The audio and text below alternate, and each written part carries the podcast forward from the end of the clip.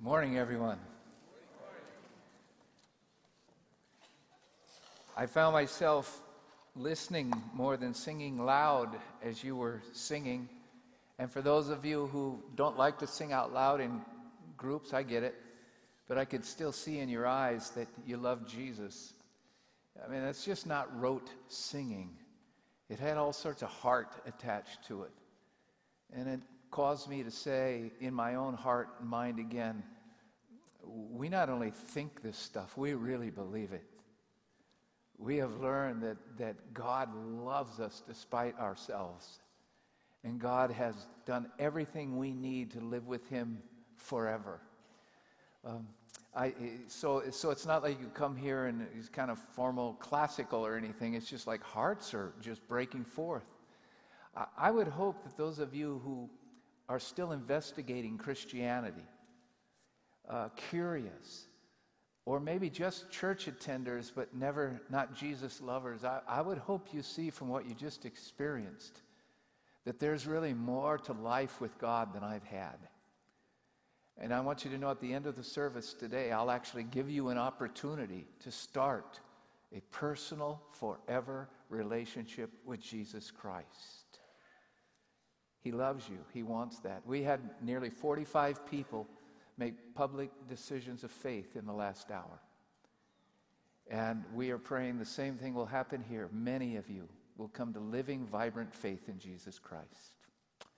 Along those lines, also, we're going to put a slide up. It's called Scatter. Now I'm speaking not to those of you that are wondering about God, but those of you who know Him and love Him and wish with all your heart you could help other people know Him too uh, we're going to have a one day conference called Scatter, where we all can learn in about eight hours how to be much more effective, confident, and loving in helping people know Jesus. This is my personal invitation to you to come. We're putting this together. We've got four other local churches joining us in it. I'm praying for a thousand people to be sitting in this room that day so you can find out how you can help people know Jesus better come to scatter. We've got a table out across from the uh, bookstore. If, you, if you're saying, I'm in on this thing, March 18th, then you can even sign up and register today. But I hope you'll come. All right. Well, it's, a, uh, it's, a, it's an interesting week in the United States of America. Uh, lots has happened. And I was home on Friday working on my sermon, but paused for a while to, to watch the inauguration and the hundreds of thousands uh, uh, however many it was. And then I didn't even know what was going to happen yesterday. And, and, uh, and, then I saw same thing. Hundreds of thousands, millions, billions, uh, perhaps, I don't know. But the point is, is it was clear example of a clash of ideologies. don't you think? I mean, whoa, what's going on? I mean, triumphant praise on Friday, triumphant praise on Saturday, for a lot of different things. Wow. Does it concern you? Doesn't need to. Tell you why. Right now, today, over this 24 hour cycle, there are over 5 million gathering locations throughout this world where nearly 1 billion people have gathered because they hold to the great ideology which we call the gospel of Jesus Christ. That's why I'm not worried. we look above. He is high above us. He is below us. He is around us. And He is. Uh, I, I memorized Psalm 103 this summer. One of the great lines it says, He has set His throne in heaven and He has dominion over all things. I like that. So uh, let, the, let the clash go on. We're going to focus on the better idea, the perfect idea, the big idea, the gospel of Jesus Christ. Now, interestingly, we're going we're going to study our own clash of ideologies this morning. And uh, we're not talking about hundreds of thousands of people, but we are talking about two titans of the Christian faith squaring off. The one in this corner the Apostle Paul. And in this corner, the Apostle Peter. And what takes place on the day we are going to look at had the potential of driving Christianity into being nothing but a Jewish sect or taking Christianity to be God's idea for the whole planet. So please open your Bibles to Galatians chapter 2. I am not being hyperbolic with everything I just said. This is really great stuff. Chapter 2. How many of you were with me last week here? Okay, so you, this is like an episodic sermon, right? So you know we left the Apostle Paul dangling in a basket, being dropped from the Damascus walls, didn't we? And I suggested through that that he realized he was a basket case and that he just couldn't get it right either unless he let Jesus be everything for him. And then I said, We're all basket cases, and I sent you home. Okay. Where we're at today in chapter 2, starting in verse 11, is that Paul has come out of the basket. He really is understanding who he is in Christ. He and his teams are reaching tons of people, Gentiles, for Jesus in, in Galatia and other parts of Asia Minor. And he's in his home church. Before, he went to Jerusalem to be with Peter. Now, Peter has come to Antioch to be with Paul in Paul's home church. And let's start right there. Galatians chapter 2, starting verse 11. Those of you who want to use our Bibles on the seat backs, it's page 1152. Verse 11. When Cephas, Peter, came to Antioch, I opposed him to his face because he stood condemned. For before certain men came from James, he used to eat with the Gentiles. But when they arrived, he began to draw back and separate himself from the Gentiles because he was afraid of those who belonged to the circumcision group. The other Jews joined him in his hypocrisy, so that by their hypocrisy, even Barnabas was led astray. When I saw that they were not acting in line with the truth of the gospel, says Paul, I said to Cephas, or Peter, in front of all of them, You're a Jew, Peter and yet you live like a Gentile, not like a Jew. How is it then that, quote, now you're trying to force the Gentiles to follow Jewish customs? And there's the rub, there's the clash, there's the argument. The gospel, look what he calls it in verse 14 the truth of the gospel. That's the meta narrative. That's the worldview. That's the ideology, the truth of the gospel. And for Paul, the truth of the gospel is this we are loved and saved by God solely because of his love and not by our works. We can't earn it, we're just giving it. Earned or free, earned or free, earned or free. He'll die fighting for freedom.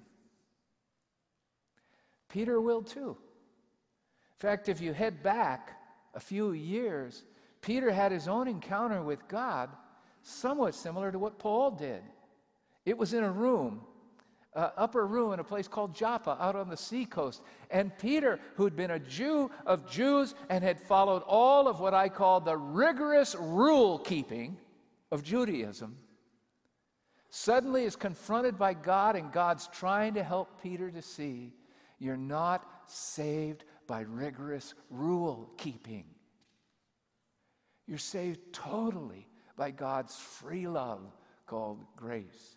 And God drops a, a, a, big sheet from the sky in front of Peter, and there are animals in there that had been forbidden to be eaten by Jewish law. And, and God says, Take and eat, Peter. Peter's such a serious Jew. He, he reacts to God. He says, No, uh uh-uh. I have never eaten anything unclean, and I never will. And God says to Peter, Peter, don't you dare call unclean what I have said is clean. Take and eat. And with that, God was in Peter's mind shattering the dividing walls of rigorous rule keeping, to please God. Now you're saying, so so, did they start believing that there weren't any rules at all? No, no, no, no. When it comes to the rules in the Old Testament, which we call the moral law, it's there forever. I mean, the calling to not cheat or lie or steal, the call to, to, to not murder, the call to love your enemy as yourself, that lasts forever and ever and ever. But there was a second category of laws that were a part of it, which we call the ceremonial laws, dietary laws, hygienic laws of the Old Testament. These had to do with worship. These had to do with interaction of Jew with Jew. And they were all good as far as they went. But if you will, they were um, a bicycle with its training wheels on until Jesus came. And when Jesus came, you could take the training wheels off and ride a free two wheeler, which meant a lot of the rules were temporary.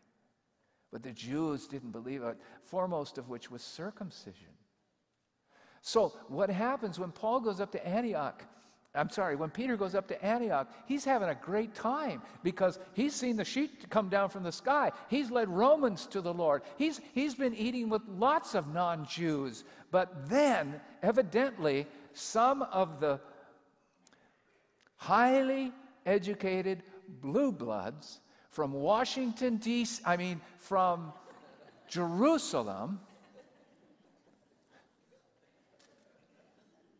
come up to Antioch. And these were a bunch of Christians who it was kind of believe in the free grace of God, but still obey all the laws. Become a Jew to be a Christian. And, and Peter was kind of sucked into it. You say, why? Well, the Bible tells us in verse 12, it says he was afraid. Hard to think of Peter afraid, but, but hold it. Do we have any other illustrations of Peter being afraid? Yeah, three times he denies Jesus on the night he was betrayed. So in Peter's character, he, he you know, he, he, he can get afraid.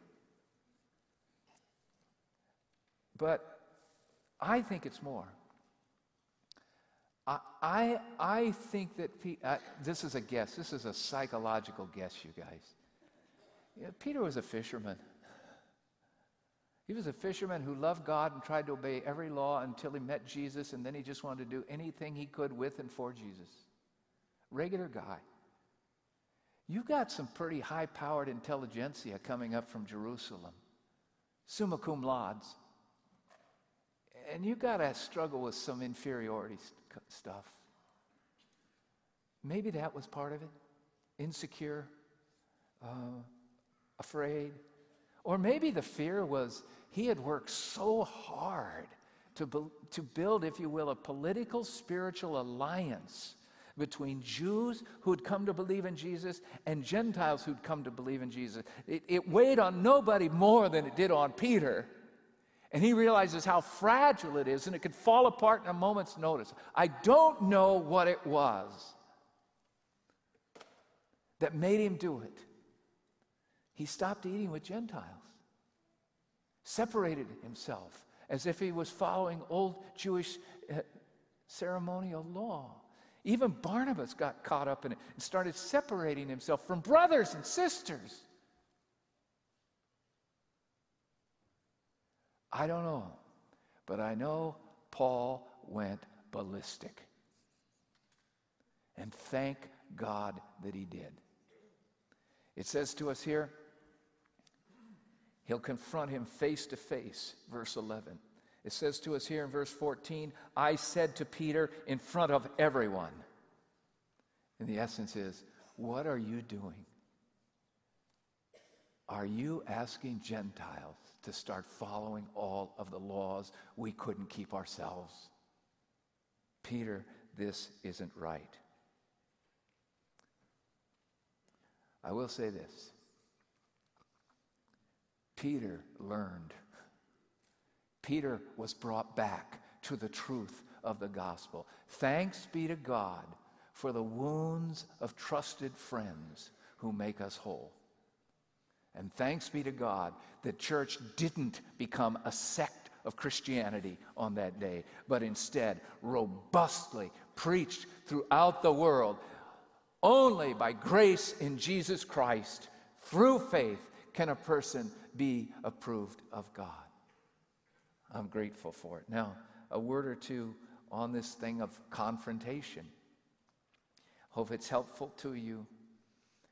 We're all called to do this as Christians. If you're a Christian, you're called to become someone who will at times need to confront other Christians. Eh, I call it, however, not confrontation, but carefrontation. And let me get into it in a moment here. Why is this necessary? I'll tell you why it's necessary because no man or woman is an island. And sin and Satan seduce us to think wrong is right far too much.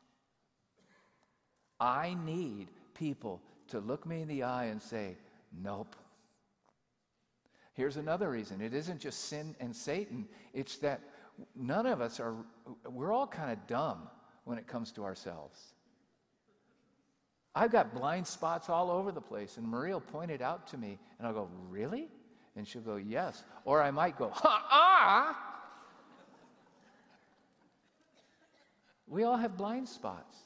We desperately need others, okay? Um, and, and if we don't, then, then sometimes we just put up facades. We know what is wrong, and we hide it, and we cover. And so we need to be carefronted. But it needs to be done in love.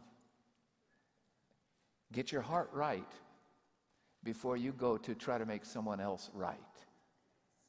And, and so I've practiced this pretty well, not always, but pretty well for the last 30 or 40 years. When I know I have to go talk to somebody about something they have said or done or I've seen that isn't godly, I say, Lord, show me once again how broken I am so that I go in humility, not superiority.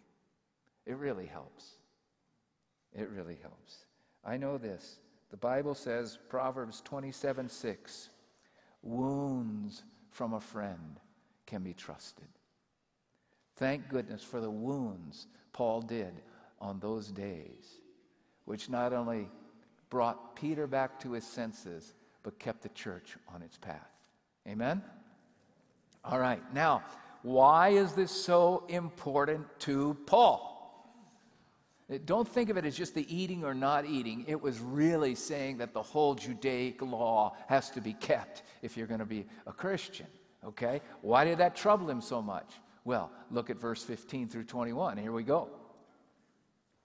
We who are Jews by birth and not sinful Gentiles know that a person is not justified by the works of the law, but by faith in Jesus Christ. So we too have put our faith in Christ Jesus that we may be justified by faith in Christ and not by the works of the law. Because by the works of the law, no one will be justified.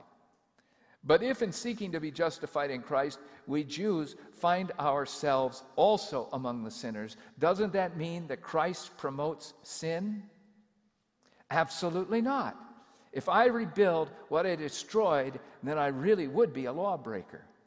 For through the law, I died to the law so that I might live for God. I have been crucified with Christ. It is no longer I who live, but Christ who lives in me. The life I now live, I live by faith in the Son of God, who loved me and gave himself for me. I don't set aside the grace of God, for if righteousness could be gained through the law, Christ died for nothing. All right, here he goes. He is going to expose the grand idealistic lie and the lie is that the only way you get the approval, the affection, the acceptance of God is by being good enough. Earned. And Paul says that's never worked for us. It ain't to work for anybody else. You can't earn it. You don't deserve it. You've simply been given it as pure extravagant gift the love of God. Uh, this concept of earning God's love is the fundamental principle of every religious system in the world except for New Testament Christianity. It's everywhere. It's in Islam, it's in Hinduism, it's, it's tied into Buddhist philosophical beliefs. It's, it's everywhere. Earn it, earn it, earn it, earn it, earn it, earn it. It's everywhere. Hey, and it even goes beyond religions. I think it's, it's down deep in all of us, just the way we are. It's obeying the law with a little i. It's, it goes on in me all the time. And it constantly creates guilt. I, I constantly am struggling with saying, I shouldn't have done that. I just don't deserve God's love. Why in the world am I a pastor? How if, they, if they really knew. Uh, does that stuff ever go on in you? Yeah, it's, it's like a compass in me. Breeding guilt, breeding shame. It's there all the time. God wants to eradicate it, not from only your religion, but from the depths of your soul. When we talk about freedom, we're talking about human beings who know they're loved even when they're bad. I am flawed more than I've ever imagined, but I am loved more than I've ever dreamed by God. Paul's going after this. Every society needs to. Listen, this is a tough one. Uh, uh, but what Paul's essentially saying in verse 15 is we who are Jews by birth, he says, he's, he's essentially saying this Hey, listen, we tried this rigorous rule keeping for 1,500 years. Why would we ask anyone else to try to do it? Didn't work for us. Okay? It just doesn't. Now, again, uh, Satan will do everything he can to cause you to think that that's true that the only way to be loved by God is to be good enough. And it's a total fabrication. Remember, he is a liar and the father of lies, and there is no truth in him. So, Paul wants to break down this lie once and for all. He wants the pure, wonderful gospel. The pure, wonderful gospel. Man, if I, if I thought I could make it by my goodness, Boy, I would never get close. All right. Now, look what he says in that verse 16 again. Three times in 16, one time in 17, and one time in 21, he uses the word which we put in the English as justified.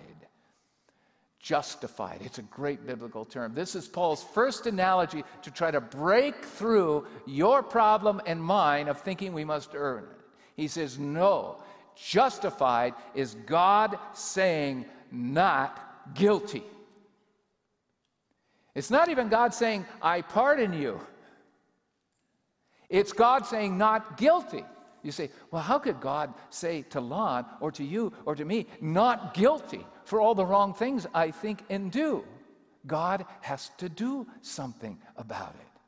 You say, I, I, try to be as good as I can. You'll never be good enough. Incidentally, Jesus actually throws fuel on the fire on this goodness thing. I mean, essentially, before Jesus, you just try to do the right actions to obey all the laws. Jesus comes along and says, Oh, it's much deeper than that. Jesus says, You know that the law says don't commit murder. Well, I tell you, if you're even angry with a person, it's the same as murder. Jesus says, The law says Thou shalt not commit adultery. I say, if a man even looks at a woman with lust, or vice versa, it's adulterous. What did Jesus do? He took to the law to a whole new level. It's not just actions, it's words and it's even your thoughts. Oh my gosh. Who can stand under that? Hey, let's imagine when you came in, just imagine this. We had a great big hat out there, and we asked you all to put in your name, and we said, We're going to have a drawing. And then the hat was brought down to me, and I take the big hat here, and I say, I'm going to pull out a person's name, and you are the winner. We're going to take every thought that you've had over the last 24 hours and put it up here on the screen.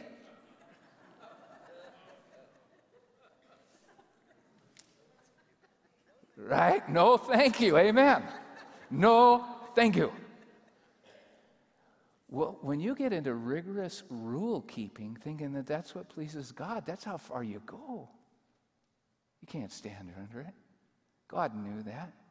And so God declares not guilty, even though you are. How does he do that? By taking the infractions of all of our sins to himself on the cross. Every vile thought, every horrendous action, every vile word he takes. He takes it. It's not in you. You're not responsible for it anymore. He dies on the cross for your and my sin so he can declare not guilty. You know about the DNA stuff that we have going now, and where sometimes people have been in prison for 20 years, but now we have DNA technology that can prove if someone was a part of a crime or something. And when the DNA is not there, it means the person didn't do it. It's definitive. The Bible is definitive in declaring that God says, You're not guilty. Why? Because His DNA took all your sin. Oh, the love of God. Oh, the love of God. Now, verses 17 and 18. But if in seeking to be justified in Christ, we Jews find ourselves also among the sinners, doesn't that mean that Christ promotes sin? Absolutely not. If I rebuild what I destroyed, then I really would be a lawbreaker. Okay, some of them started saying, okay, so you say it's all about Christ and you've been forgiven for Christ, by Christ and Christ is with you now, but yet you still sin. Uh, so I guess that means that, that God promotes sin in you. Paul says, That's ridiculous. Paul, Paul says, That's ridiculous. I'm the one that destroyed, uh, that starts to rebuild what's been destroyed. And you and I do that all the time. We allow our flesh and we say yes to it, et cetera, et cetera, et cetera. We fall for temptation, et cetera, et cetera. Paul says, it's got nothing to do with Jesus promoting it in me. I'm quite, con- I'm quite able, in and of myself, without any help from God, to sin. Okay, that's in essence what's going on there. Then 19 gets really strong again. For through the law, I died to the law that I might live for God. I have been crucified with Christ. I, yet I no longer live. Christ lives in me. So the two words there, dead, I died to the law, verse 19, and then in verse 20, I have been crucified with Christ. They're both very strong words, aren't they? Of, of an ending a finality. You, it says, I am dead to the law. Now, this concept of dead to the law, uh, dead to sin, it, has got massive meanings. And here are a few of them. The first is this when, when he's saying, I am dead to sin or dead to the law, I am dead to the lie that I had to keep the law to be saved. I'm dead to it. It can't condemn me anymore. It doesn't exist in God's economy. Dead to it. Secondly, I am dead. I am dead to guilt. When guilt rises up inside me, you shouldn't have done that. You shouldn't have said that. When shame barks at me, not only you're, you've done bad, you are bad. There's no good in you. When that stuff comes, I can just say in Jesus Christ, I am dead to that lie. Now, it still hits us at times, doesn't it? But the truth is, it's gone. Dead to guilt. Oh, to be released from that. Oh, to be released from that. You know, sometimes we think if I, if I could just be good enough, be good enough, good enough. Man, I, uh, I really believe that when Jesus Christ takes over your heart, you move from not only dead to certain things, but a new kind of life rises in you. That's what it says right there. Uh, um, I, through the law, I died to the law so that I might live for God. I might live for God. That's why I call this section wanted, dead and alive. okay? So, dead to the lie that the law saves me, dead to the guilt and shame that would rise up inside my soul. Dead to sin's penalty because sin and the breaking of the law equals death. The wages of sin is death. But who took that death? Jesus did. I am dead to the penalty of the law to kill me. And I'm even dead to its power over me sins. Yeah. I, I, you know, I still remember when I first became, I, I, um, I grew up in a blue collar home with a, with a dad who was a World War II veteran and was a bombardier o- over Germany. Dad's language was not always pure. I grew up in that world. And, and, and it just was, just as easy for me to swear as it was to not swear. I swear to you. Uh, when I came to Jesus Christ, one of the first things that started happening to me is I, when, when I would, you know, blankety blank blank, I go, ooh, ooh. And especially the Lord's name, oh. And I realized there was something happening inside me that was taking it over. And honestly, it's not a problem for me any longer. Almost always. Uh, you know, if I hit my head on the door or something, or a nail, I'm amazed what might still flow. But it's quite rare now for that to happen. Why? Because Christ lives in me. There's a new level of living that's in me, that's coming. Why? Because Christ died for our sins, but he rose from the dead. And when he rose from the dead, all of his power and his glory was then given to us because he says, I am with you always after the resurrection. So, so it's, a, it's a dying, but it's a living. It's a dying, but it's a living. I just absolutely love it. Verse 20, probably my favorite verse uh, of the whole uh, book of Galatians. I have been crucified with Christ. I am dead to all those things. I have been crucified with Christ, and I no longer live, but Christ lives in me. And the life I now live, I live, I live by faith in the Son of God who loved me and gave himself for me. Uh, anyone here seen Rogue One? Hands up, please. Okay, really good. How about this section over here? Rogue One? Okay, more people on the far right have seen. All right, Okay, it's, it's, the latest Star Wars deal, and I got to see it this week. And uh, there, there's, there's a character in there. The guy is so cool. I'm quite sure whoever the screenwriter was for Rogue One that they knew about Galatians 2:20. Only they're going to interpret it as the Force. There's this guy called Chirrut, Chirrut, and he's this cool guy who's blind, and yet he's a warrior par excellence and he's a good guy. He's got goodness flowing out of him. And, and he's always he's walking around all the time and here's what he says i'm one with the force and the force is with me. I'm one with the force and the force is with me. He's walking around people think he's nuts because they know he's blind. I'm one with the force and the force is with me but he never walks off the edge and he's this warrior. He's got these war, uh, all of these dun dun dun dun dun dun people coming at him all the time, and and he can't see them, but he just battles them with his stick, and he always wins. I mean, even even the sabers, even their choo choo choo choo. I am with the force, and the force is with me. I am with the force, and the force is. It's really cool. Well, that's what it is in Jesus Christ. You're not just dead to the old person, there's a new life in you, and you're not your own. You're not alone anymore. Christ is in you if you know Jesus. And, and wrong starts to become right, and capacities improve. And it ain't you, it's God in you. There is in me a me that is greater than me, and yet I'm authentically me. I, I am sure they got that from Galatians 2:20 because we can say, every one of us, I'm one with Christ, and Christ is with me.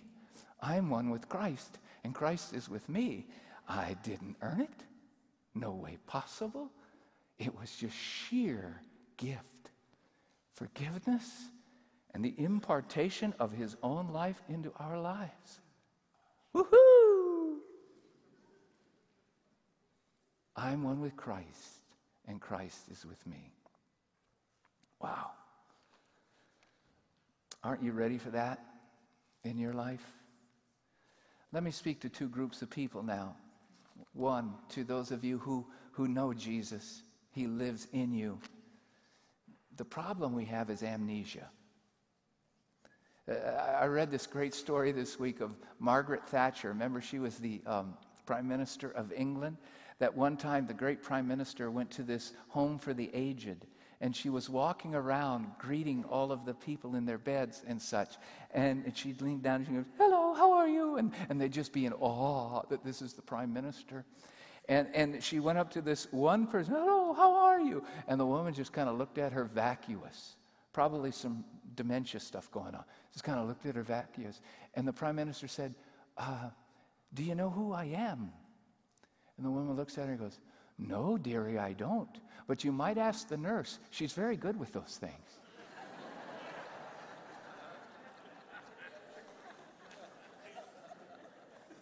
we don't know who we are. It's amnesia.